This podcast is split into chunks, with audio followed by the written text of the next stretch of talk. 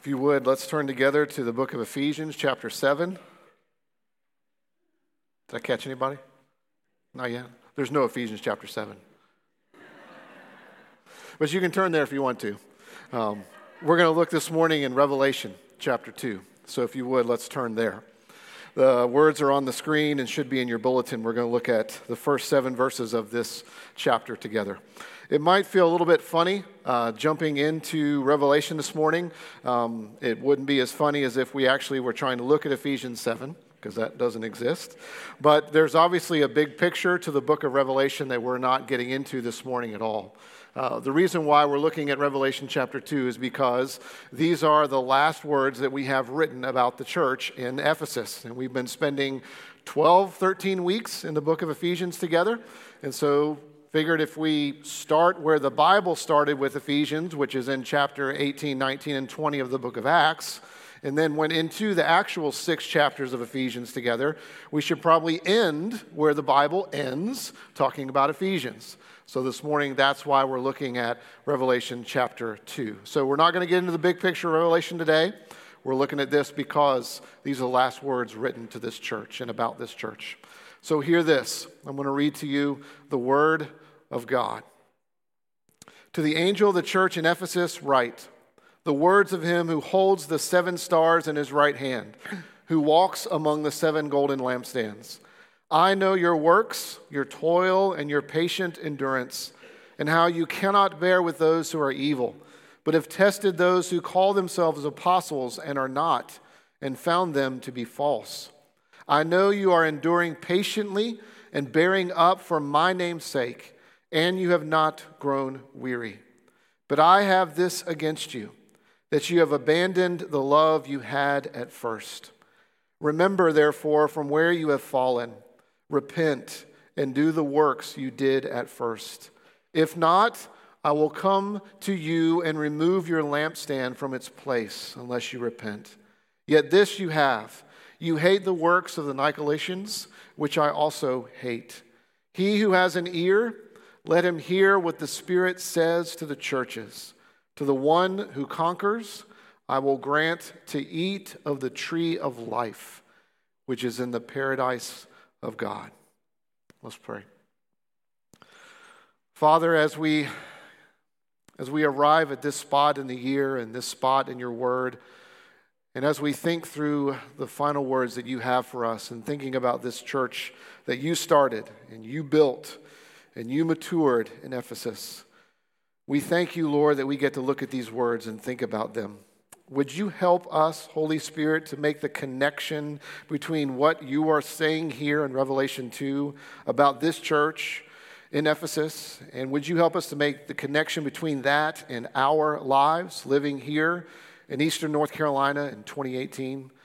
Would you help by focusing our entire lives on Jesus? We pray this so that you would get glory. We pray this in the name of Jesus. Amen. Remember, just for a moment, if you think about the book of Ephesians and you think about the letter before we get into this, just remember that the book of Ephesians breaks down like this. The first three chapters are about what we have in Jesus. The first three chapters of Ephesians are where God is telling us over and over and over that He refuses to let us think that our relationship with Him started with us. And He has to do that in three chapters because we want to immediately jump into, well, God, just tell me what to do and, and let me live a good life and let me do things so that I can get things from you. God has to say, no. I need you to think about and focus on everything that I have done for you and he takes three chapters to do that. And then chapters four through six, God shows us in the book of Ephesians and those chapters what it looks like to live as if Jesus has done everything. What it looks like to live as a people who are looking more and more like the Lord Jesus Christ. So that means in chapter four that, that what Jesus has done makes a difference in our lives and we walk in a different way. That's verse one of chapter four. Then we are reminded in chapter 5 that we're supposed to be imitators of God. Uh, and that means that we live out humility and love and patience and long suffering and everything in our marriages, in our families, and at work. And it means that we end by always recognizing that there is a spiritual battle that's going on, that there is real supernatural warfare that is taking place, and we feel that in our lives. Feels an awful lot like a wrestling match. And we need God's power all of the time. Now, fast forward from the end of chapter 6 to these words here in Revelation 2. They're written about 20 to 30 years after the end of Paul's letter to the church at Ephesus, which means they were written around the year 90. We'll just use that as a general date. Um, remember that, and actually, I don't think I've ever mentioned this to you. I don't think John Paul did in his introductory looking at Ephesians. But remember that when the church in Ephesus got planted, uh, that that church had one of the greatest teachers in the early church. Apollos was their first teacher. He was an amazing teacher. He's known for his eloquence. Following Apollos, this church in Ephesus and the surrounding churches that they planted actually had the Apostle Paul for a while as their pastor. He stayed at Ephesus, which is modern day Western Turkey, longer than he stayed anywhere else, over two years. And then when the Apostle Paul left, he actually sent Timothy to them so that Timothy, young Timothy, like age young Timothy, was their pastor. In following Timothy, I did a little research on this, and it seems as though that the Apostle John, the guy that wrote Revelation, actually did his last pastoral ministry before he was exiled and wrote this, these 22 chapters of Revelation. He actually pastored the church at Ephesus. Now imagine having that type of pastoral pedigree Apollos, Paul, Timothy, and really old John. Wouldn't that be amazing? So here we have these words in Revelation, the last words about this church in Ephesus. And this is a church, like the church in Ephesus and the surrounding churches, this is a church that we, as Christ Presbyterian Church in 2018, we really resonate with this church. You know that? I sat down this week and started writing down uh, how close and how similar we are to this church in Ephesus. I've got a bunch of these and I'm going to bullet point them for you because I don't know that we've taken this angle yet to think about how much we resonate with this church in Ephesus and their surrounding churches. Listen to this, and if you want scripture references, I can give you those after. I won't lay all those scripture references out for you now. The church in Ephesus, they had elders and deacons. Sound familiar? We do too. They had elders and deacons. This was a church at Ephesus and the surrounding churches. They believed in election, they believed in predestination, they believed that salvation is by grace. That when you, that when you think about what has happened in salvation, that, that God has set his love on a people before the foundation of the world. It goes, his love goes from eternity past to eternity future. We get with that. We believe salvation is by grace too. Um, this is a people that saw themselves as part of God's plan of reuniting all things in heaven and earth in Jesus. That's chapter 1, verses 9 and 10. We have the same vision. We believe that we are people that are caught up into what God is doing, reuniting all things because of Jesus. This was a church that planted churches. This was a church that had a very, very deep understanding of sin. That sin wasn't just practice, it was also a power, it was also a presence. This church had a very deep understanding of sin. Sin wasn't just outward behavior. There are powers that are out there. There's a presence of it in our lives, deep, deep, deep. Uh, here's something else this church believed that God acts first and makes us alive, that God causes us to be born again. That's God's work, and He takes credit for it, and we boast in Him. Uh, this church believed that faith comes after having a new heart. Faith comes after being born again. This church believed that faith is a gift of God, that it is not a work, but it is a gift from God. This is a church that believed in one baptism, one baptism for the, for the remission of sins. This is a church that was really interested in thinking about how Jesus, uh, Jesus addresses relationships, especially with those that are different than we are and ethnically different than we are. Because we are, we are all prone to be selfish and prize our own race. This is a church that was willing to see the implications of the gospel for race and for our self centeredness. This was a church that wanted to think deeply about how uh, Jesus makes our marriage different, how Jesus changes our views of the family, and how Jesus changes our views of work. We look at all this stuff together, by the way. Hope this is somewhat of a review. Uh, this is a church that welcomes children in worship. They were excited to have children in worship. This was a church that rejected false teaching and was aware of that. We'll talk about that more in a minute. This was a church that knew that wrestling with evil was done by stepping into a bigger reality of Jesus' death and resurrection. That's what we looked at last week. And so then we read these verses in 1 through 7, and these are the parting words that God has for us to think about as we think about this church in Ephesus and our own church. And these parting words are both encouraging and they lay out something for us to work on.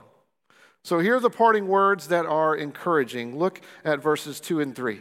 Three things that God highlights for this church. Three things that Jesus says that should be profoundly encouraging to our church and the church in Ephesus. Uh, that he uh, recognizes their toil, that he recognizes, Jesus recognizes that they were having uh, a patient endurance. And Jesus recognized that this church values good doctrine. Three ways of three things that Jesus wants to encourage us in. Now, when God talks about the reality that he recognizes our toil, what does that mean? It's not a word that I pretty much ever use. I can't imagine, I, I can't think of a time when I've ever used that word toil, you know? What Jesus is highlighting here is the fact that he looks at his people and he sees that they are diligent, that they are putting effort into their spiritual lives that they are striving to integrate the gospel, the reality of what Jesus has done through his death and resurrection in his life, that they are trying to bring that into the whole of their lives. That they are not interested in living compartmentalized lives in which, well, I have one way where I, where I live at work and I present at work, and another way that I present at home. They are interested in, in not separating anything their faith and their life. Uh, their faith informs everything about them, which means they're thinking through what it means to have the power of Jesus in every moment of life.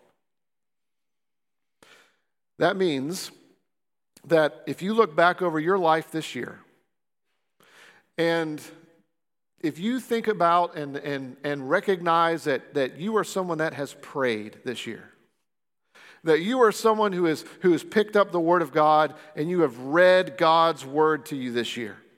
If you have been involved in relationships with people this year in which you have had spiritual conversations, in which you are engaged in what's going on in your life and what's going on in their life, if you have participated in coming to the table and partaking the Lord's Supper, if you have done these things, if you look back and you have done these things, Jesus is saying, I have seen that. And it is not in vain. Because if you're praying and you're reading God's word and you're fellowshipping with his people and you're talking about life and you're participating in the supper and participating in the life of the church, it is never in vain. And Jesus says, I see you, Church of Ephesians. I see you. I see you, Christ Pres. I see you. I know that you've prayed. I know that you have been involved in one another's lives. And I want to encourage you keep going. Isn't that wonderful to think about? That our Savior looks at everything that we have done and he says, I see it, and it's good. But not only toil, he also says patient endurance, meaning as you start connecting the dots of your life through the ups and downs, you realize this more and more and more the older that you get, that you have continued to believe, that you have been patient through the circumstances of life. Doesn't mean perfect. Not one of us have been perfect in any circumstance of our lives. That's not what Jesus is saying. Jesus is saying, I have observed that you have been patient through the ups and downs of life. You have continued to believe. You have continued to struggle to believe in your life. Jesus is saying, I see it. At the moments in which your life has been really, really hard, I see that you are still striving to believe and trust me. To get more precise about what's going on when John writes this about the church in Ephesus here, the church in West Turkey and the churches around that region, they were all facing intense persecution. So when Jesus says, I see your patient endurance, he is specifically thinking about the reality that they were being persecuted. And Jesus says, Yet throughout all of that, you have continued to believe. You are bearing up under the pressure. You are still clinging to God and reminding yourself and reminding each other of His promises. The third is that you value good doctrine. We see this in verse 2 and verse 6. Jesus is encouraging us. He's encouraging this church to value good doctrine. He even gives the example of the, of the Nicolaitans.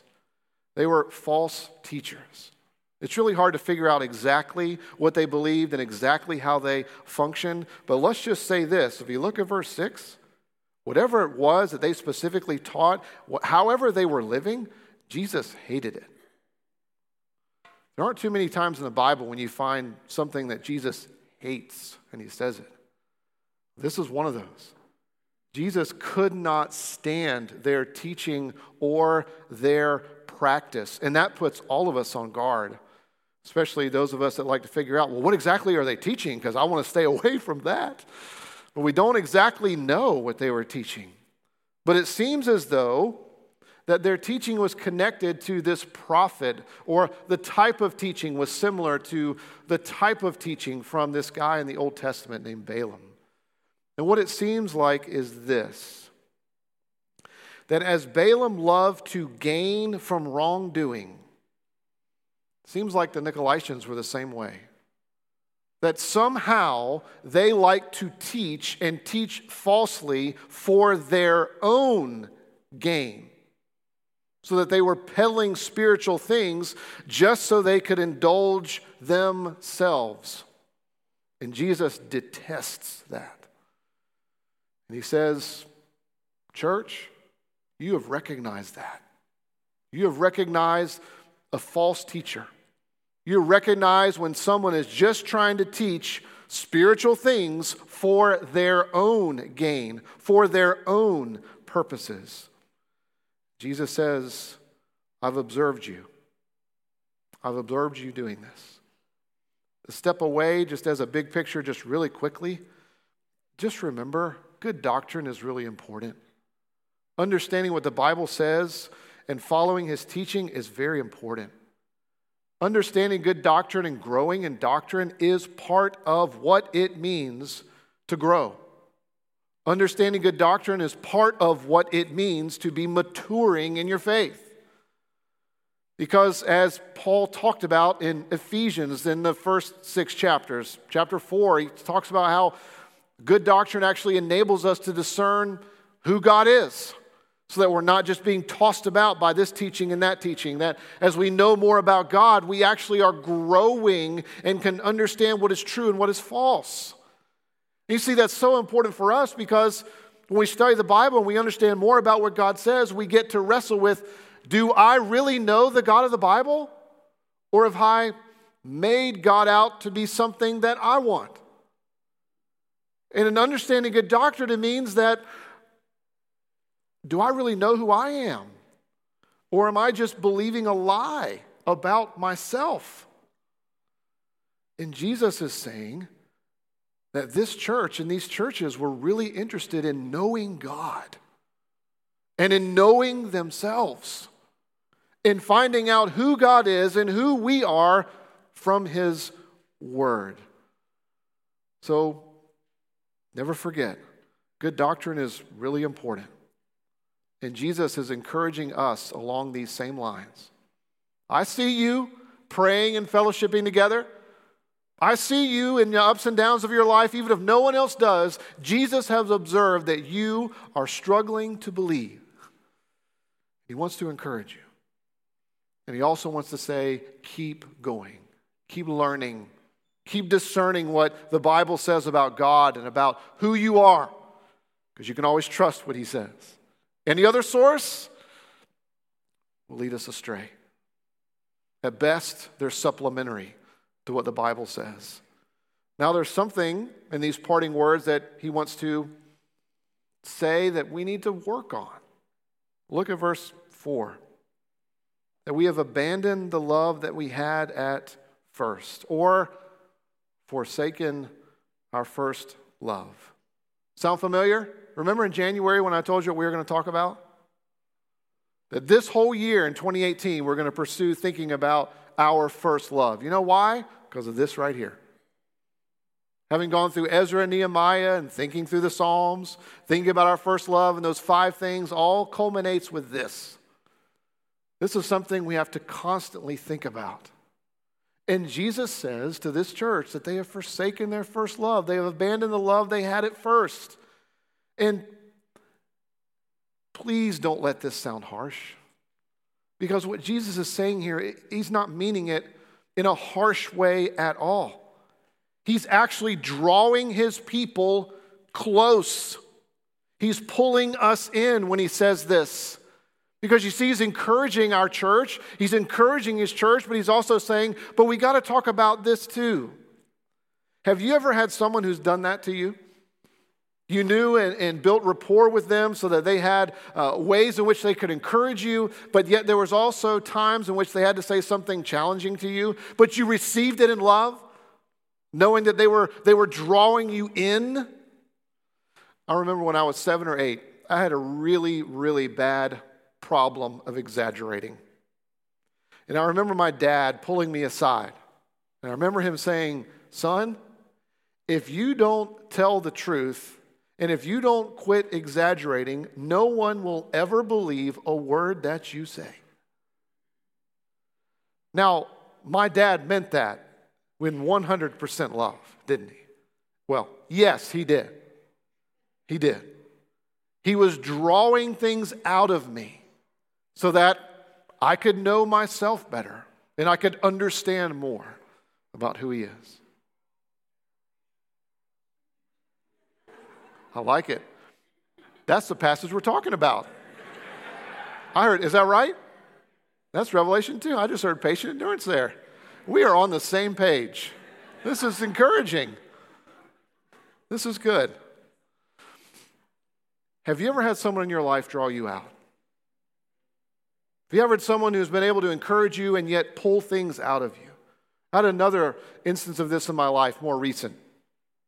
It was actually when I started going to my counselor. And I was at a really low spot in my life. And he said, Dave, why are you here? And I said, I don't know. I'm just afraid. Because I don't know how far I've slipped. I don't know where I'm going. And I don't know how to determine exactly where I am or where I'm supposed to be.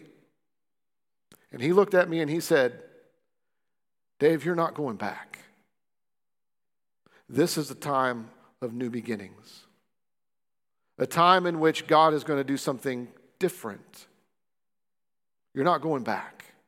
God is always moving you forward. That meant so much to know that He could draw out of me how I was feeling, and then immediately say, in a nice way, You're wrong. You're not going back. Which was so freeing for me because he wanted to say, You're going forward because God is with you. That's exactly what Jesus is doing here. He is drawing us out as if to say, Look, you're doing great in these areas, but you need to get a little bit more serious in this one. This is Jesus saying to you and to me, to our face, I've got a better way for you to live. I've got a better way for you to live as an individual and to live as a church. You see, what Jesus is saying here when he says that we have forsaken our first love is that we are settling for less than we should. We are settling for less than we should. It seems as though that this church, which we all have this tendency to fall into, is really good on doctrine. But being really concerned about doctrine seems to have translated into being unloving. Now remember, this is a church that we resonate with. These are our people. And Jesus is saying, You have become the theology police. That you're just running around looking to see what heresy you can find, or what you think is heresy, or what you think is wrong, or what you think is off. And what's happened is that good tendency to value good doctrine has ended up meaning that you become unloving. And you are settling for less than you should that over time this church had become more concerned with identify, identifying wrong teaching than it had reaching the people who were teaching something that was wrong. Ever had that struggle in your life? Because you see, it's not an either or. We need to believe what the Bible says, and those that don't believe what the Bible says, we need to relationally, gently pursue in love so that we're not always coming across as just trying to find what is wrong with what people believe and making sure that they can't inspect what we believe, you know, because we're the ones that can do all this. We're the ones who are right all the time. In my life, when this has happened, it's looked an awful lot like me being more and more concerned in theoretical things and less and less personal with people. In my life, what this has looked like, being more concerned about theology to the point in which I was unloving, looked like I didn't do a whole lot of listening to people to understand why they believe what they believe and what their story was and how they grew up and how they were exposed to the Bible, how they were exposed to the church, how they were exposed to the teachings of Christianity. It meant that there was a period of my life, uh, probably close to a decade, in which not only was I not listening very much, but I was pretty much just jumping from one problem or what I perceived as a threat or what I next thought could be a potential threat. Just swinging from one thing to the next, to the next, to the next. All of it depersonalized. None of it had anything to do with like actually caring for others or having a conversation. And oh, by the way, to think about this church, this makes perfect sense why they would struggle with forsaking their first love. Think about where they came from. They lived, many of those who made up the church in Ephesus when it first started, they lived a debauched lifestyle. They were immersed in a man centered culture. Orgies were normal and common. And God, in His grace, broke into their lives. And He brought them to a realization of who He is and what He has done in Jesus. And it radically changed them. All of a sudden, they started making the world made sense because God was real and He had acted in them and on them. And His love was better than any other love that they could find through any party. Besides that, God's parties are always better but that's another story. But God's love lifted all of their guilt. God's love lifted their shame. You can see how they would automatically swing to the other extreme, right? Having lived that kind of lifestyle and God's grace breaks in, and now they know God's grace, and so boom, now they become rigid. And then you add persecution on top of that? Having known a debauched lifestyle and now knowing grace, and now they're facing persecution? Of course they're going to struggle with loving. Of course that's going to be difficult because they're on hyper alert everywhere. And they're clinging to being right all the time. Doesn't it make sense? That's why Jesus would come to them and say, You are doing these things well. In this area, you need to work on. And oh, by the way, we struggle with this too. We forsake our first love all the time. Let me give you some examples. We forsake our first love when we think that our relationship with God begins with us. We forsake our first love when we live as if our relationship with God ends with us. We forsake our first love when our plan is anything other than God reuniting all things in Jesus. We forsake our first love when we live as if change is just putting something off or putting something on. We forsake our first love and we live and think change in my life means I just got to stop doing this or stop doing that, and we completely miss that our minds and imaginations and hearts have to be captivated by Jesus. When we leave Jesus out of change, we are forsaking our first love. We forsake our first love when we live as if our marriage is just an arrangement rather than a long journey where all of our brokenness is being made beautiful. We forsake our first love when we live as if anything other than Jesus is the purpose and motive and mission of our lives. We forsake our first love when we battle evil and we think that that battle is anything other than a wrestling match in which we need to step into a bigger reality of who Jesus is. And what Jesus is doing here is he is pulling us out and saying, Think about your life. Look at verse 5. Think about your life. This is what he says. Remember, therefore, from where you have fallen, repent and do the works you did at first. Jesus is saying, Think about your life. Reflect on your life. Repent. Come to me.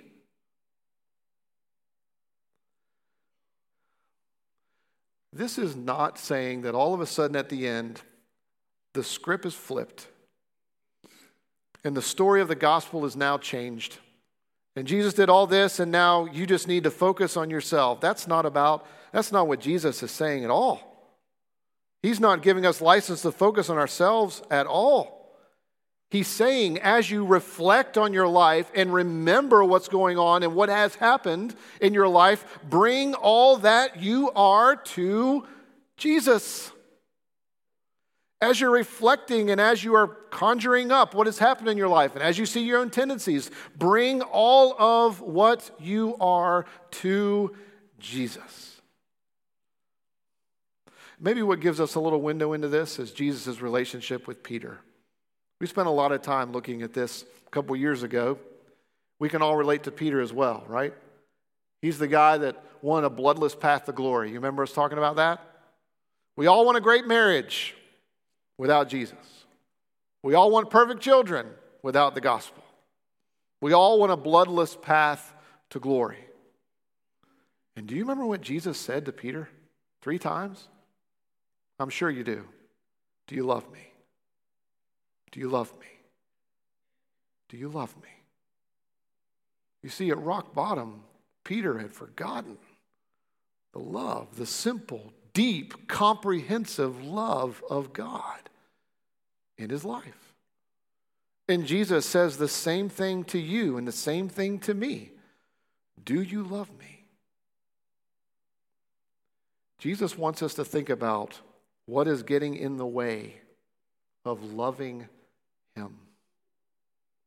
What is getting in the way in your life of loving Jesus? Is it the fact that you're really cranked up and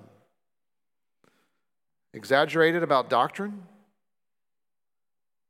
Or on the other end, are you not loving Jesus like you should or could because you don't care about doctrine at all? Is your career getting in the way of loving Jesus? Are your own personal goals getting in the way of loving Jesus? Are you working so hard and working so much that you're not taking time to reflect and think about loving Jesus? Are your problems so big that you feel like you can't take them to Jesus?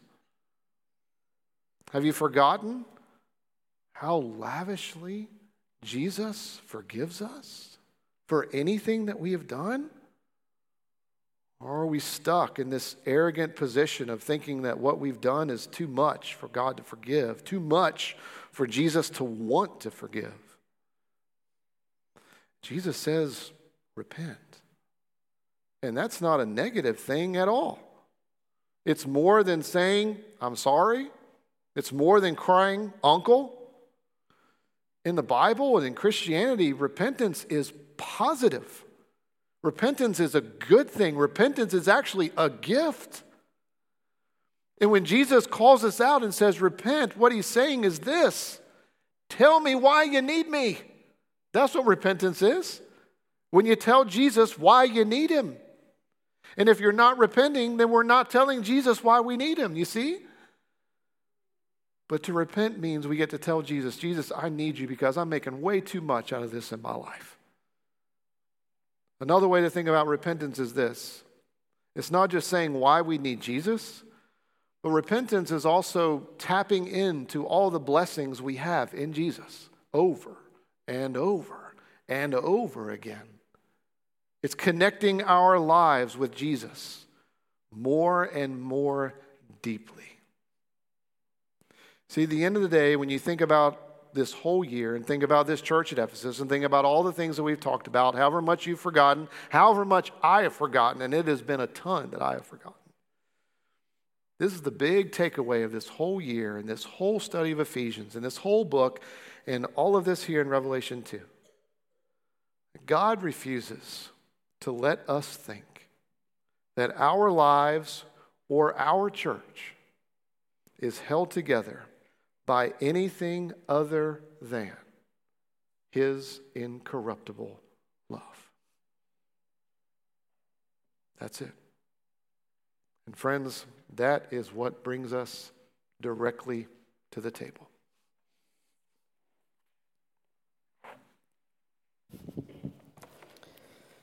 As we come to the table this morning, we get to celebrate and proclaim the incorruptible love of God to us in Christ.